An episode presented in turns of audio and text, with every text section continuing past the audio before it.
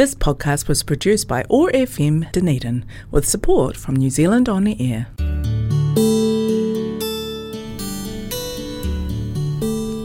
Telugu states in South India are famous for culture, temples, food, Tollywood, and sense of humor.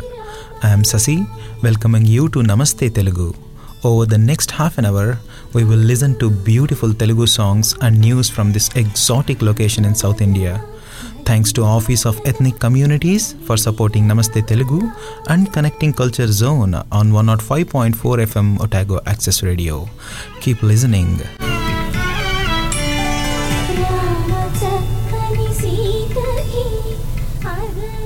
నూట ఐదు point నాలుగు FM Otago access రేడియోలో నమస్తే తెలుగు షోకి స్వాగతం. నేను మీసేసి ప్రతి వారంలాగే తెలుగు మాటలతోటి ముచ్చట్లతోటి మిమ్మల్ని పలకరించడానికి నన్ను నేను పలకరించుకోవడానికి మళ్ళోసారి వచ్చేసాను. ఈ వారం మనం కొన్ని అందమైన విషయాలు మాట్లాడుకుందాం. చిన్నప్పుడు మనమంతా ముఖ్యంగా తెలుగు సాహిత్యంతో మన పరిచయం.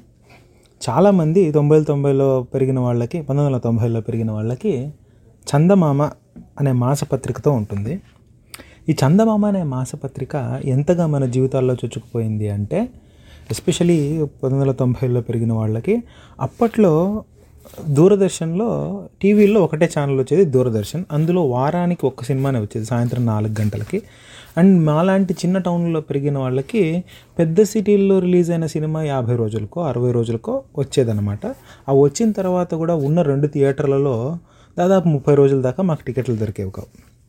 సో మాకున్నటువంటి ఆట విడుపులు ఏంటి అంటే శనివారం శుక్రవారం రాత్రి ఏడున్నరకు వచ్చే చిత్రలహరి ఆదివారం సాయంత్రం నాలుగు గంటలకు వచ్చే ఒక తెలుగు సినిమా. ఇవి కాకుండా కథల పుస్తకాలు. ఇప్పుడు వెనక్కి తిరిగి ఆలోచిస్తే కథల పుస్తకాలు ఉండడం అనేది ఎంత అదృష్టం చేసుకున్నామో తెలుగు సాహిత్యానికి మమ్మల్ని ఎంతగా దగ్గర చేసిందో ఆ తరం పిల్లల్ని ఇప్పటికీ మాలాంటి వాళ్ళు వేరే దేశాలకు వచ్చినా కూడా తెలుగు కోసం తహతహలాడుతుండడం తెలుగులోని మాధుర్యాన్ని అనుభవించాం కాబట్టి అలా అనుభవించడానికి మొట్టమొదటి మెట్టు చందమామ ద్వారా ఏర్పడింది కాబట్టి చందమామ అనే మాసపత్రిక ఎప్పటికీ మనసులో మాకు ఒక ప్రత్యేకమైన స్థానాన్ని మా గుండెల్లో ఏర్పరచుకుంది. అయితే ఇవాళ తెలుగు బుక్స్ గురించి చదువుతూ ఉంటే నేను నిన్న మొన్న పసలపొడి కథల గురించి చదువుతున్నాను. ఆ, మూడు వారాల క్రితం మీతో నేను పసలపొడి కథల గురించి వంశీ గారి రైటింగ్ స్టైల్ గురించి మాట్లాడాను. ఈ వారం నేను ఆన్లైన్లో వెతుకుతూ ఉన్నప్పుడు నాకు చందమామ కథల గురించినటువంటి ఒక లింక్ దొరికింది. అందులో ఎప్పటినుంచో పాత పాత చందమామ కథల బుక్లన్నింటినీ స్కాన్ చేసి అప్లోడ్ చేశారు. ఆంధ్ర మిర్చి తెలుగు నావల్ ఈ బుక్స్ అని వెతికితే మీకు ఒక గూగుల్ డ్రైవ్ లింక్ లింక్ దొరుకుతుంది. అందులో చందమామ కథల దగ్గర నుంచి మిగతా రకరకాల నవల్స్ కానీ చిన్న చిన్న కథల బుక్లు కానీ వీటన్నిటిని గూగుల్ డ్రైవ్లో స్కాన్ చేసి వాళ్ళు అప్లోడ్ చేయడం జరిగింది. ఇది పబ్లిక్ డొమైన్లో ఉంది. సో మీరు ఎవరైనా కూడా యాక్సెస్ చేయగలుగుతారు. దయచేసి వెతకండి. మీకు గనక ఇంట్రెస్ట్ ఉంటే. అయితే చందమామ కథల గురించి మాట్లాడాను కాబట్టి చందమామ కథల్లో ముఖ్యంగా మేము ఎదురు చూసే ఒకటి వచ్చేసి భేతాళ కథలు అని. మనందరికీ చిన్నప్పుడు కనుక మీకు విక్రమ్ భట్టి విక్రమార్కుడి కథలు అని తెలిసి ఉంటే బేతాళ కథలు అనేవి పరిచయం అనే ఉంటాయి. భట్టి విక్రమార్కుడి కథలో అన్నిటికన్నా ఫేమస్ ఏంటి అంటే ఒక చెట్టు మీద ఉన్న ఒక భూతాన్ని విక్రమార్కుడు తీసుకువచ్చి అది ఏం మాట్లాడినా కూడా ఆ క్వశ్చన్స్కి ఆన్సర్ ఇవ్వకుండా ఒక చోటుకి చేర్చడం అనేది ఒక ఫేమస్ స్టోరీ అన్నమాట. ఆ బేస్ని తీసుకొని చందమామ కథల్లో కొన్ని సంవత్సరాలుగా భేతాల కథలోని వస్తాయి. సో సో థీమ్ ఏంటి అంటే విక్రమార్కుడు భేతాళుడిని తీసుకొని భుజం మీద వేసుకొని కిందికి నడుస్తూ ఉంటాడు. అయితే అప్పుడు ఆ భేతాళుడు ఒక క్వశ్చన్ అడుగుతాడు. ఆ క్వశ్చన్కి ఆన్సర్ తెలిసి చెప్పకపోతే విక్రమార్కుడు చనిపోతాడు. ఒకవేళ ఆన్సర్ చెప్పకుండా కానీ ఆయన మాట్లాడితే ఈ బేతాళుడు తిరిగి ఆ చెట్టు మీదకి వెళ్ళిపోతాడు అనమాట సో అదొక సైకిల్ లాగా ఆ, విక్రమార్కుడి టాస్క్ ఆ బేతాళుడిని తీసుకొచ్చి ఒక చోట చేర్చడం కానీ ఆ బేతాళుడి మధ్యలో క్వశ్చన్ అడగడం దానికి ఆన్సర్ తెలిసినా చెప్పకపోతే ఆయన తల పగిలిపోవడం. విక్రమార్కుడు మీకు తెలుసుంటే చాలా తెలివైన రాజు. సో ఆయనకి ఆన్సర్ తెలియని క్వశ్చన్స్ ఉండవు అనమాట మన స్టోరీల ప్రకారం. సో బేతాలు అడిగే ప్రతి క్వశ్చన్కి ఆయన ఆన్సర్ చేయడం ఆయన ఆన్సర్ చేసిన వెంటనే బేతాళుడు తిరిగి చెట్టు ఎక్కడం. ఇది ఒక సైకిల్ లాగా అయిపోతుంది. ఆ బేస్ని తీసుకొని అందంగా చందమామ కథల్లో కొన్ని వందల వందల కథలు వచ్చాయి. వీటిలో ఉన్న స్పెషాలిటీ ఏంటి అంటే ఈ కథల్లో ఖచ్చితంగా స్టోరీ మొత్తం చెప్పి చివరిలో బేతాళుడు ఒక క్వశ్చన్ అడుగుతాడు అనమాట దానికి విక్రమార్కుడు ఆన్సర్ చెప్తాడు. అయితే ఈ విక్రమార్కుడు ఆన్సర్ చెప్పే ముందర ఆ క్వశ్చన్ని మనం మనం సొంతంగా ఆన్సర్ చేసుకోవడానికి ట్రై చేస్తాం. ఎలా అంటే ఇవి ఒక మైండ్ ట్రైనింగ్ పజల్స్ లాగా అనమాట ఇవి వీటికి సప్ స్పెసిఫిక్గా పేర్లు ఎవరు మేము పెట్టలేదు కానీ మనలోని తెలివితేటల్ని విషయ సంగ్రహణ శక్తిని అనలిటికల్ స్కిల్స్ని అభివృద్ధి చేసే రకంగా ఉండే కథలు అనమాట వినడానికి కథలు చెప్తున్నాడు టైంపాస్ చేస్తున్నట్టు ఉంటుందే కానీ ఆ కథల్లో అంతవరకు చదివిన కథల్ని ఇప్పుడు లాస్ట్లో క్వశ్చన్ అడుగుతాడు అని తెలిసిన తర్వాత మేము చిన్నప్పుడు ఏం చేసేవాళ్ళం అంటే ఆ కథని చాలా ఇంట్రెస్టింగ్గా చదివేవాళ్ళం. డీటెయిల్స్ని అర్థం చేసుకోవడానికి ట్రై చేసేవాళ్ళం. లాస్ట్లో బేతాళుడి క్వశ్చన్ ఏదైతే ఉంటుందో దాని తర్వాత విక్రమార్కుడి ఆన్సర్ చెప్పే కన్నా ముందే నాకు సొంత వర్షన్గా నేనేమనుకుంటున్నాను ఆ క్వశ్చన్కి అని ఒక ఒకటి అనుకొని దాని తర్వాత విక్రమార్కుడి ఆన్సర్ చదివేదనమాట చాలాసార్లు ఫెయిల్ అయ్యేవాడిని కానీ కొన్నిసార్లు సక్సెస్ అయ్యేవాడిని. అలా సక్సెస్ అయినప్పుడు చాలా ఆనందం కలిగేది. బహుశా నేను ఇందాక చెప్పినట్లు ఒక problem solving skills analytical skills పెరగడానికి ఇవి కూడా ఒక రకంగా ఉపయోగపడింది అనుకుంటాను. సో ఆ రకంగా నా కెరియర్లో నన్ను ముందుకు తీసుకెళ్ళడానికి చందమామ కేవలం తెలుగు సాహిత్యం పరంగానే కాకుండా మెదడు చురుగ్గా ఉండడానికి ప్రాబ్లమ్ సాల్వింగ్ స్కిల్స్కి అది ఉపయోగపడిందని నేను మనస్ఫూర్తిగా చెప్పగలుగుతాను. ఇవన్నీ ఇలాంటివి కొన్ని వందలు అనమాట ఎందుకంటే కథలు చదువుతున్నప్పుడు చిన్నపిల్లల్ని బాగా ఆకట్టుకుంటాయి. బాగా ఆకట్టుకున్నప్పుడు దాంట్లో ఒక మెసేజో లేకపోతే ఒక మంచితనమో ఉంటే అది మనం రియల్ లైఫ్లో చేయడానికి ప్రయత్నిస్తాం. ఫర్ ఎగ్జాంపుల్ రామాయణం చిన్నప్పుడు కథల్లో చెప్పినప్పుడు రాముడు ఇలాంటి వాడు అలాంటి వాడు అని చెప్పినప్పుడు పిల్లలు కూడా అలా ఉండడానికి ట్రై చేస్తారు. శ్రీకృష్ణుడు అలాంటి వాడు ఇలాంటి వాడు అని చెప్పినప్పుడు ఆయనలాగా ఉండడానికి ట్రై చేస్తాడు. ఇవన్నీ చిన్నపిల్లల్లో మంచితనాన్ని సమాజం పట్ల గౌరవాన్ని లేకపోతే మంచి నడవడికని ప్రాబ్లం వీటిని ఇంగ్లీష్లో చెప్పాలి. కమ్యూనికేషన్ స్కిల్స్ పెరగడానికి సాఫ్ట్ స్కిల్స్ పెరగడానికి ప్రాబ్లమ్ సాల్వింగ్ స్కిల్స్ పెరగడానికి అనలిటికల్ స్కిల్స్ పెరగడానికి అండర్స్టాండింగ్ పెరగడానికి సోషల్ ఎకనామికల్ ఎఫెక్ట్స్ తెలియడానికి వీటన్నిటికీ కూడా బాగా కార్పొరేట్ లాంగ్వేజ్లో చెప్పాలంటే ఇవన్నీ ఈ స్కిల్స్ అన్నీ కూడా డెవలప్ అయితే కేవలం చదవడం వల్లనే. సో మీకు కనుక పిల్లలు ఉంటే వాళ్ళకి ఈ చందమామ కథల్ని చిన్నగా పరిచయం చేయండి. ప్రపంచం ఎంత మారినా కొన్ని వందల వేల సంవత్సరాలు మారినా కొన్ని మనం మన పలవా అలవాట్లు పద్ధతులు సంప్రదాయాలు సంస్కారాలు అన్నీ మారినా కూడా మనుషుల్లో కొన్ని బేసిక్ ఎమోషన్స్ అనేవి మారవు. అది ప్రేమ కోపం అభిమానం ఆకలి ఇవన్నీ అలాంటి వాటిల్లోనే అలాంటి వాటిల్లోనే సాహిత్యం పట్ల ప్రేమ. ఒకటి చదివితే కలిగే ఆనందం చదివి తెలుసుకొని ఊహించగలిగితే వచ్చే సంతృప్తి కూడా మారవని నా ఉద్దేశం. కాబట్టి మీ పిల్లలకి పే పిల్లలకు పేపర్లు చదవడం ఎవరికి ఇంట్రెస్ట్ లేకపోతే అది అవుట్డేటెడ్ అయిపోయింది కాబట్టి ఐప్యాడ్లోనో కిండిల్లోనే ఈ పీడిఎఫ్స్ డౌన్లోడ్ చేసి ఇవ్వండి వాళ్ళు మార్వల్ డీసీ కామిక్స్లో సూపర్ హీరోల గురించి చదవడం కన్నా ఇది చదవడం వల్ల తెలుగు సాహిత్యాన్ని కొంచెం పెంపొందించిన వాళ్ళు అవుతారు. వాళ్ళకు కూడా రేపొద్దున ఇంకొక పదహైదు ఇరవై సంవత్సరాల తర్వాత తెలుగు మీద ప్రేమ పుట్టి ఏమైనా తెలుగుకి సహాయం చేస్తారేమో లేదా తెలుగు వల్ల సహాయం పొంది ఆనందిస్తారేమో వాళ్ళు గొప్ప కవులుగా తయారవుతారేమో చెప్పలేం కదా. కాబట్టి పిల్లలకి ఆ రిసోర్స్ అనేది ఇవ్వడం వాళ్ళని ఎలా ఒక ఒక తెలుగు సాహిత్యం వైపు లేవనో లేకపోతే తెలుగు చదవడం వైపు ఎంకరేజ్ చేయడం and at the same time వాళ్ళకి ఈ తెలుగు చదవడం వల్ల కలిగే ఆనందాన్ని వాళ్ళు ఏదో సాధించినట్టు వాళ్ళ ఫీలింగ్ ఉండడం. వాళ్ళకి ఏదో సాధించిన ఫీలింగో సంతృప్తో లేకపోతే పిల్లల్ని మనం ఇటువైపు తిప్పలేం. కాబట్టి ఇలాంటి కథలను చదివించడం వల్ల దాంట్లో క్వశ్చన్స్ అడగడం వల్ల దాంట్లో రక- అందమైన బొమ్మల్ని చూపించడం వల్ల వాళ్ళు దాని పట్ల అట్రాక్ట్ అవుతారు. సేమ్ యాజ్ ఇందాక నేను మాట్లాడినట్టు కామిక్ బుక్స్కి ఎందుకు అంతగా అలవాటు పడ్డారో? అదొక పిచ్చిలాగా ఇరవై ఏళ్ళు ముప్పై ఏళ్ళు వచ్చిన తర్వాత కూడా ఒక కామిక్ సినిమా ఐరన్ మ్యాన్ ఇలా చేస్తాడు బ్యాట్ మ్యాన్ ఇలా చేస్తాడు సూపర్ మ్యాన్ కన్నా బ్యాట్ మ్యాన్ గొప్పోడు ఎందుకు కొట్టుకుంటారు? ఎందుకు అంత ఇదిగా అయిపోతుంది? అంటే చిన్నప్పటి నుంచి పఠనం మీద ఆసక్తి. అంటే ఆ బుక్స్లో ఉన్నటువంటి బొమ్మల పట్ల వాళ్ళు చేసే హీరోయిక్స్ పట్ల వీళ్ళు అట్రాక్ట్ అవ్వడం. అదే మనకు తెలుగు బుక్స్లో కూడా తెలుగు బుక్స్ను తెలుగు సంప్రదాయం లేకపోతే మనకు ఇంత సంప్రదాయం అనే మాట కరెక్ట్ కాదు. ఇంతకుముందు మన తెలుగులో ఉన్నటువంటి సాహిత్యాన్నో ఇంతకుముందు మన లైఫ్ స్టైల్నో కనుక వాళ్ళు పరిచయం చేస్తే వాళ్ళు కూడా రాజుల్లాగా బిహేవ్ చేయడం కిర్రు చెప్పులు వేసుకోవాలనుకోవడం కత్తి తిప్పాలనుకోవడం అదంతా ఒక రకంగా ఎంతో కొంత తెలుగు పట్ల ఆసక్తినో మన సంప్రదాయమో లేకపోతే మన చరిత్ర వీటి పట్ల ఇంట్ల ఇంట్రెస్ట్ కలగడానికి ఖచ్చితంగా ఉపయోగపడుతుంది అని నా ఉద్దేశం. అయితే ఈరోజు ఇంతగా చందమామ కథల గురించి చెప్పాను మాట్లాడాను కాబట్టి ఇందులోంచి ఒక కథ చదివి ఎస్పెషల్లీ విక్రమార్కుడు బేతాళుడు అని చెప్పాను కదా ఆ కథ ఒకటి చదివి ఈ వారాన్ని మీకు కథతో ముగిస్తాను. వచ్చే వారం మరి ఇంకేదైనా విషయంతో మాట్లాడదాం.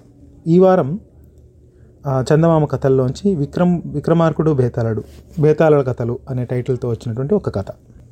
ఇది రెండు వేల నాలుగు ఫిబ్రవరి ఎడిషన్లోంచి తీసుకున్న కవిత. దీని టైటిల్ బేతాళుడి కథలు బేతాళ కథలు అనే దాంట్లో అనంతుడి కోరిక. కథ మొదలవుతుంది ఇలా. పట్టువదలని విక్రమార్కుడు చెట్టు వద్దకు తిరిగి వెళ్ళి చెట్టుపై నుంచి భేతాళుని దించి భుజాన వేసుకుని ఎప్పటిలాగే మౌనంగా శ్మశానం కేసి నడవసాగాడు. అప్పుడు శవంలోని భేతాళుడు రాజా విద్యాధికుడివైన నువ్వు భీతిగొల్పే ఈ శ్మశానంలో నిశిరాత్రి వేళ ఇన్ని కష్టాలు సహిస్తున్నావంటే నమ్మశక్యం కాకుండా ఉన్నది. ఇంతకు దీనికి కారకులు నీ మంచితనాన్ని తమ స్వార్థం కోసం ఉపయోగించుకుంటున్న కుత్సిత మనస్కులై ఉండాలి. అలాంటి వాళ్ళ వలలో చిక్కి కార్యసాధన తర్వాత అవివేకం కొద్దీ తన మేలును కూడా మరచిన అనంతుడనే యువకుడి కథ నీకు చెబుతాను. శ్రమ తెలియకుండా విను అంటూ ఇలా చెప్పసాగాడు. పూర్వం మందారకమనే దేశాన్ని సత్కీరుడనే రాజు పాలిస్తూ ఉండేవాడు. విరజుడు సత్కీరుడికి ఒక్కగానొక్క కొడుకు. అతడికి కాస్త వయసు రాగానే రాజు అతన్ని గోబిలుడనే గురువు నడిపే గురుకులానికి పంపించాడు. గురుకులంలో మొత్తం పది మంది విద్యార్థులు ఉండేవారు వారిలో ఒక్క అనంతుడనే విద్యార్థి తప్ప మిగిలిన వారందరూ విరజుడు రాజకుమారుడనే భయభక్తులతో కొంచెం ఎడంగా మసిలేవారు. అయితే అనంతుడు మాత్రం మొదటి రోజునే విరజుణ్ణి ఆదరంగా పలకరించి స్నేహం కలుపుకున్నాడు. శాంతంగా ఆత్మీయంగా ప్రవర్తించే అనంతుడు విరజుడికి కూడా నచ్చడంతో వారి స్నేహం దినదిన ప్రవర్ధమానం కాసాగింది. అయితే విరజుడిలో తను రాజకుమారుడినన్న అహంకారానికి మూర్ఖత్వం కూడా తోడు కావడంతో అనంతుడి మీద అప్పుడప్పుడు అధికారం చెలాయించేవాడు. అయినప్పటికీ అనంతుడు కోపం తెచ్చుకోకుండా విరజుడి పట్ల మిత్రభావాన్ని ప్రదర్శించేవాడు. విరజుడికి గురువు చెప్పే పాఠాలు ఒకంతట తలకెక్కేవి కావు. అయితే అతడు గురువు దగ్గర ఏమీ మాట్లాడలేక తీరిక సమయాల్లో అనంతుణ్ణి వేధించేవాడు. అనంతుడు ఏమాత్రం విసుగు చెందకుండా పాఠ్యాంశం విరజుడికి గ్రహ్యమయ్యేలా ఒకటికి నాలుగు సార్లు బోధించేవాడు. ఈ విధంగా విరజుడు చదువులో కాస్త చురుకుదనం పుంజుకోగానే గురువు గోబిలుడు దాన్ని గమనించి అతడికి మరింత ప్రోత్సాహజనకంగా ఉండడం కోసం అడపా దడపా ప్రశంసించడం మొదలుపెట్టాడు. మొట్టమొదటిసారి గురువు ప్రశంసించగానే విరజుడు అనంతుడితో అనంత ఈరోజు గురువుగారు నన్ను ప్రశంచారంచ ప్రశంసించారంటే ఆ ఘనత అంతా నీదే. నీ మేలు ఎన్నటికీ మర్చిపోను. నేను రాజునవగానే నిన్ను నా ప్రధానమంత్రిని చేసుకుంటాను అన్నాడు. విరజుడి మాటలకు అనంతుడు చాలా సంతోషించాడు. గోబిలుడు కూడా ఆ సంగతి విని చాలా ఆనందించి విరజుని మరింతగా మెచ్చుకుంటూ నాయన మనిషి పశుత్వం నుంచి వేరు చేసే ఉత్తమ గుణాల్లో కృతజ్ఞత ఒకటి. నువ్వు అనంతుడి పట్ల చాలా ఉదాత్తంగా ప్రవర్తించావు. ఈరోజు నువ్వు చేసిన వాగ్దానాన్ని కలలో కూడా విస్మరించకుండా నిలబెట్టుకో అని హితవు పలికాడు. విరజుడు అలాగే అన్నట్టు తలాడించాడు. అయితే తర్వాత జరిగింది మాత్రం వేరు. అతడు క్రమేపీ చదువులో కొంత రాణిస్తూ నానాటికి అహంకారం పెంచుకొని అనంతుణ్ణి నిర్లక్ష్యం చేయడం ప్రారంభించాడు. అలా కొంతకాలం గడిచి ఇద్దరి విద్యాభ్యాసం ముగింపు వచ్చేసరికి విరజుడు తన వాగ్దానాన్ని పూర్తిగా మరచినట్లు అందరికీ తెలిసిపోయింది. అనంతుడు గురుకులంలో తన విద్యాభ్యాసం ముగియగానే గురువు గోబిలుడితో స్వామి నాకింక విద్యాతృ నాకింకా విద్యాతృష్ణ తీరలేదు. తమరు అనుమతిస్తే ఆరావళి పర్వత పాదాల వద్దనున్న కృష్ణచందుల వారి గు గురుకులంలో కొన్నాళ్ళు విద్యాభ్యాసం చేయాలని ఉంది. ఆ తర్వాత అవసరమనిపిస్తే విరుజుడితో అతడు నాకు చేసిన వాద్య వాగ్దానం గురించి మాట్లాడతాను అన్నాడు.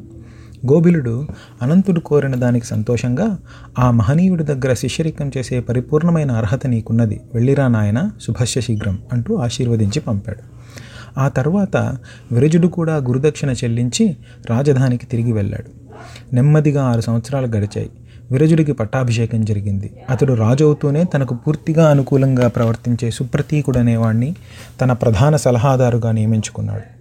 పాలనా వ్యవహారాల్లో ఈ ప్రధాన సలహాదారు మాట వేదవాక్యంగా చెల్లడం ప్రారంభించింది.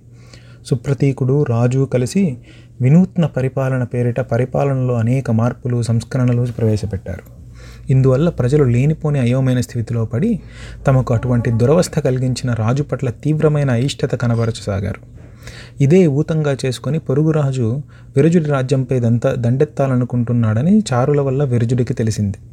విరజుడు కాస్త కంగారు పడి సుప్రతీకుణ్ణి సంప్రదించాడు.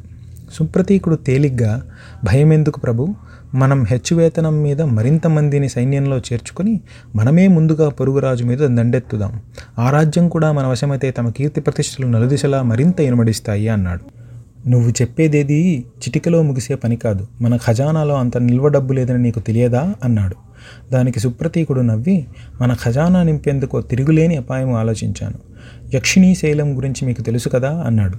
విరజుడికి యక్షిణీ శైలం గురించి తెలుసు. మందార దేశానికి ఉత్తర ఉత్తరపుటల్లగా ఉన్న పెద్ద పర్వతాన్ని యక్షిణీ శైలంగా వర్ణించి చెబుతారు.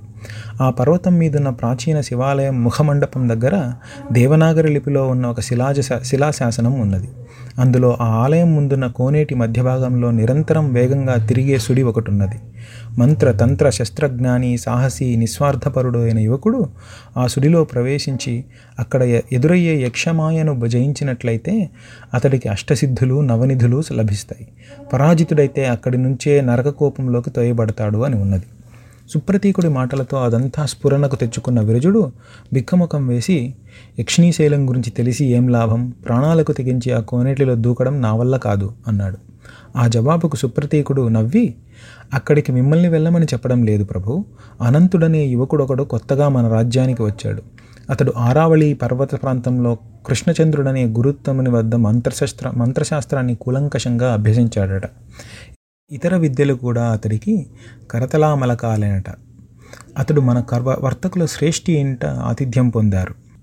ఆ అనంతుడు గొప్ప సాహసి అని ఎన్నదగ్గ నిస్వార్థపరుడని ప్రజలు చెప్పుకుంటున్నారు. మనం ఆ అనంతుణ్ణి పిలిపించి రాజ్య సంక్షేమం కోసం యక్షిణీశైలానికి వెళ్ళమని అడుగుదాం. నిధులతో తిరిగి వస్తే అతడి ఎత్తు బంగారాన్ని బహుమానంగా ఇస్తామని చెబుదాం. ఏమంటారు? అని అడిగాడు. అనంతుడి పేరు వింటూనే ఉలిక్కిపడిన విరుజుడు ఒక్క క్షణం ఆలోచించి సుప్రతీకుడు చెప్పిన దానికి అంగీకరించాడు. మరుక్షణమే అనంతుడికి కబురు వెళ్ళింది. అనంతుడు రాగానే విరజుడు ఎంతో అభిమానంగా కుశల ప్రశ్నలు వేశాడు. తర్వాత అతడు యక్షిణీ శైలాన్ని గురించి చెప్పినదంతా శ్రద్ధగా విన్న అనంతుడు ప్రభు మనం ఒకరి గురించి ఒకరికి క్షుణ్ణంగా తెలిసిన వ్యక్తులం. మీ కోరిక ప్రకారం నేను యక్షిణీ శైలానికి తప్పక వెళతాను అన్నాడు. ఆ మాట ప్రకారం అనంతుడు ఒకానొక సుముహూర్తాన యక్షిణీ శైలానికి వెళ్ళి మంత్రం జపించి కోనేటిలోకి దిగాడు. అనంతుడితో బాటే వెళ్ళి కోనేటి ఒడ్డునే కూర్చున్న విరజుడికి చాలాసేపు గడిచిన తర్వాత అనంతుడు రెత్తింపు తేజస్సుతో ప్రకాశిస్తూ కోనేటి నుంచి బయటికి రావడం కనిపించింది. అతడు వెంటనే అనంతుడి దగ్గరకు వెళ్ళి చేయి పట్టుకుంటూ ఆతృతగా అనంత నిధి దొరికిందా? ఏది? అంటూ ప్రశ్నించాడు. అనంతుడు మందహాసం చేసి రెండు చూపిస్తాను.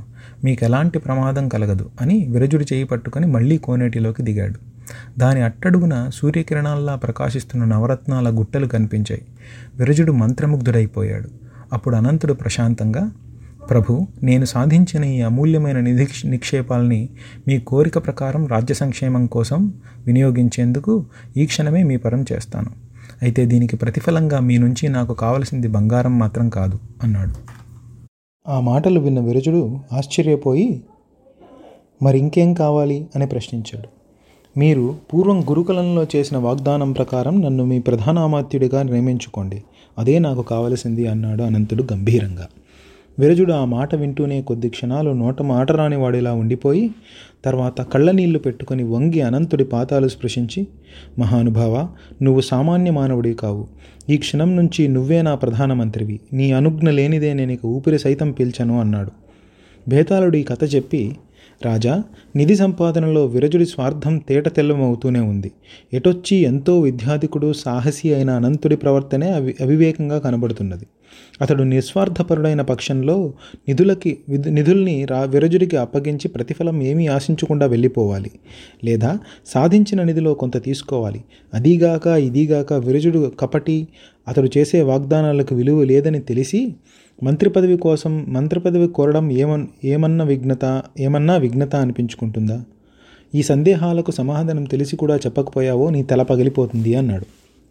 దానికి విక్రమార్కుడు అనంతుడు మొదటి నుంచి రాజ్యక్షేమాన్ని కోరిన నిస్వార్థపరుడు. అందుకే అతడు భావి మహారాజా అయిన విరజుడికి గురుకులంలో తగిన సహాయం చేశాడు. విరజుడు కపటి స్వార్థపరుడు కావచ్చు కానీ అప్పటి పరిస్థితుల్లో ప్రజల వ్యతిరేకత ఖజానాలో ధనలం లేకపోవడం పొరుగురాజు దండయాత్ర భయం పాలనా వ్యవహారాల్లో సుప్రీతీకుడి వంటి అల్పజ్ఞుడి సలహాలు వీటన్నిటి కారణంగా దేశరక్షణకు తనలాంటి వాడి అవసరం ఉన్నదన్న గట్టి నమ్మకంతోనే అనంతుడు మంత్రి పదవిని కోరాడు. ఇది అతడి దేశభక్తిని రాజకీయ పరిజ్ఞానాన్ని చాటి చెబుతుంది. ఇదో ఇది గొప్ప వివేక. అవివేకం అంటూ ఇందులో ఏమాత్రం లేదు అన్నాడు. రాజుకు ఈ విధంగా మౌనంగా మనో మౌనభంగం కలిగించగానే బేతాళుడు శవంతో సహా మాయమై తిరిగి చెట్టెక్కాడు. ఇదొక కల్పిత కథ. దీన్ని రెండు వేల నాలుగు ఫిబ్రవరి నెలలో చందమామలో ప్రచురించడం జరిగింది. అలాగే ఇది ఇందాక నేను చెప్తున్నట్టు ఫస్ట్ మనం ఈ కథ ఈ టైటిల్తో మొదలవ్వగానే అటెన్షన్ టు డీటెయిల్ ఇస్తామన్నమాట. కథలో ప్రతిదాన్ని చదవడానికి అనలైజ్ చేయడానికి ప్రతి క్యారెక్టర్ యొక్క నేచర్ని అనలైజ్ చేయడానికి ట్రై చేస్తాం. దాని తర్వాత బేతాళుడు క్వశ్చన్ అడగగానే దానికి మనం మనకు తెలి తోచిన ఆన్సర్ చెప్పడానికి ట్రై చేస్తాం. ఆ రకంగా కన్స్ట్రక్టివ్ స్కిల్స్ మనకు పెరుగుతాయనేది నా ఉద్దేశం. అయితే నా ప్రయత్నం అంతా ఏంటి అంటే తెలుగు చదవి చదవడానికి కొంచెం ప్రోత్సహించడం. దానివల్ల ఇప్పుడున్న సొసైటీలో మనం బ్రతకగలిగేందుకు కావాల్సిన స్కిల్స్ కూడా వస్తాయి. అది కేవలం ఏదో పాతబడిపోయిన భాషో దానివల్ల మనకు లాభం లేదు అని పూర్తిగా కొట్టేయకుండా దయచేసి దీనిలో కూడా పాజిటివ్స్ తీసుకుంటారని ఇలా చిన్న చిన్నవి చేస్తూ వస్తేనే రేపు పొద్దున పెద్దగా సాధించగలిగే శక్తి మనం ఇనుమడింప చేసుకుంటామనే చెప్పడమే ప్రయత్నం. దా అలా మీరు చేసే చిన్న చిన్న వాటిల్లో తెలుగును కూడా ఇంక్లూడ్ చేయాలి. ఎలాగైనా సరే తెలుగును కొంత ఇంక్లూడ్ చేయించగలగాలి. ఇప్పుడున్న పిల్లల డైలీ కరికులంలో అలా చేయడం ద్వారా ఎంతో కొంత ఒక పదేళ్ళు ఇరవై ఏళ్ళు ముప్పై ఏళ్ళు నలభై ఏళ్ళ తర్వాత కూడా తెలుగు చదివే వాళ్ళు ఉంటారు తెలుగు చదివే వాళ్ళు ఉంటే తెలుగు రాసే వాళ్ళు ఉంటారు రాసే వాళ్ళు ఉన్నంతకాలం భాష బాగుంటుందనే తపన తప్ప మరి ఇంకేమీ లేదు. అర్థం చేసుకుంటారని ఆశీర్వదిస్తారని అనుకుంటాను. నేను తెలుగు బాగా మాట్లాడగలనా లేదా అనేది నాకే అప్పుడప్పుడు డౌట్ వస్తుంది. దానికి కారణం రకరకాలు. వాటిని విశ్లేషించడం కన్నా మనం పోయిన సంవత్సరం పోయిన వారమో అంతకుముందు వారమో మాట్లాడుకున్నట్టు జరుగుతున్న మార్పుల్ని మనం ఆహ్వానిస్తూ మన భాషను మనం కాపాడుకోవడానికి చేసే చిన్న చిన్న ప్రయత్నాల్లో ఇదొకటి అన్నమాట. దయచేసి అర్థం చేసుకుంటారని ఆశీర్వదిస్తారని ఆనందిస్తారని అనుకుంటూ ఈ వారానికి ఇంతే సంగతులు. వచ్చే వారం మరి ఇంకేదైనా కథతోటో మాటలతోటో పాటలతోటో సోదితోటో మీ ముందుకు వస్తాను అంతవరకు సెలవు. నేను మిస్సెసి మీరు వింటున్నారు one o five point four FM ట్యాగో access రేడియోలో. నమస్తే Telugu show.